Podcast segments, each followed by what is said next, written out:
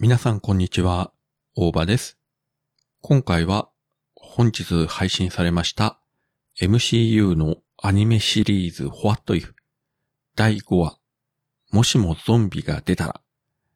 こちらを見ての感想をネタバレなしでお話してみたいと思います。えーとですね、つい先ほど見終わったばかりなんですが、先週の第4話ですね、ドクターストレンジが主人公の回が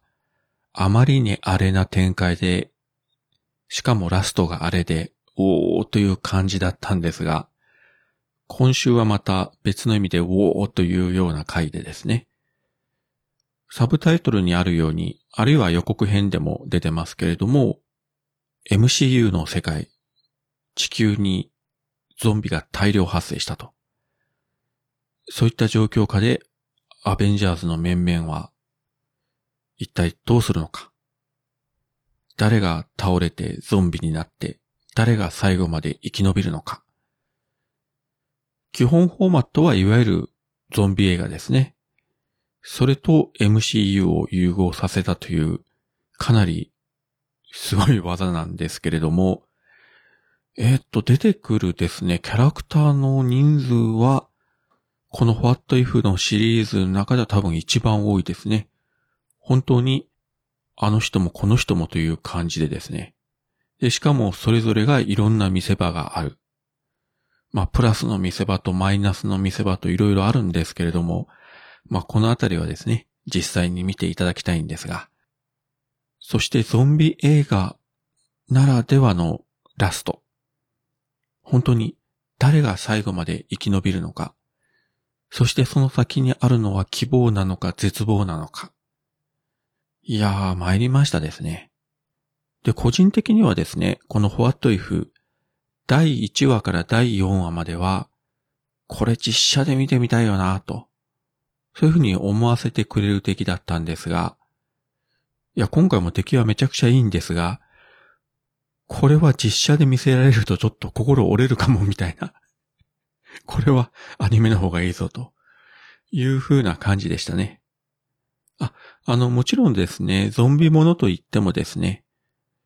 あの、いわゆるスプラッタ描写とかいうのはあまりないし、まあ何よりアニメシリーズですからね。だから実写のゾンビ映画のように、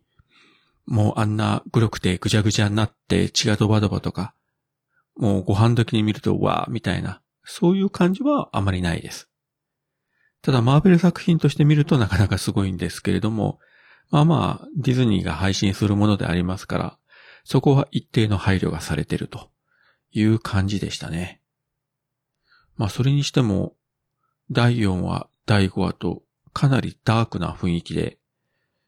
まあ聞くところによると来年公開予定のドクターストレンジ in the Multiverse of Madness。こちらもかなりホラー要素の強い作品になると聞いてますが、もしかしたらこんな雰囲気かもしれませんね。まあ、多分、ストーリー的にはドクターストレンジの映画とは繋がらないじゃないかなと思いますけれども、まあ、果たしてどうなりますやら。なかなかですね、この作品面白さをネタバレなしで、えー語るというのは難しいですので、気になった方はぜひですね、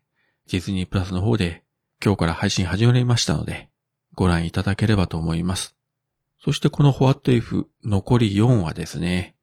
まあ多分1話1話度肝を抜く展開なので、この先も全くどうなるか想像できません。楽しみに、あと4回見続けたいと思います。はい。そういったわけで今回は MCU のアニメシリーズ What If 第5話もしもゾンビが出たら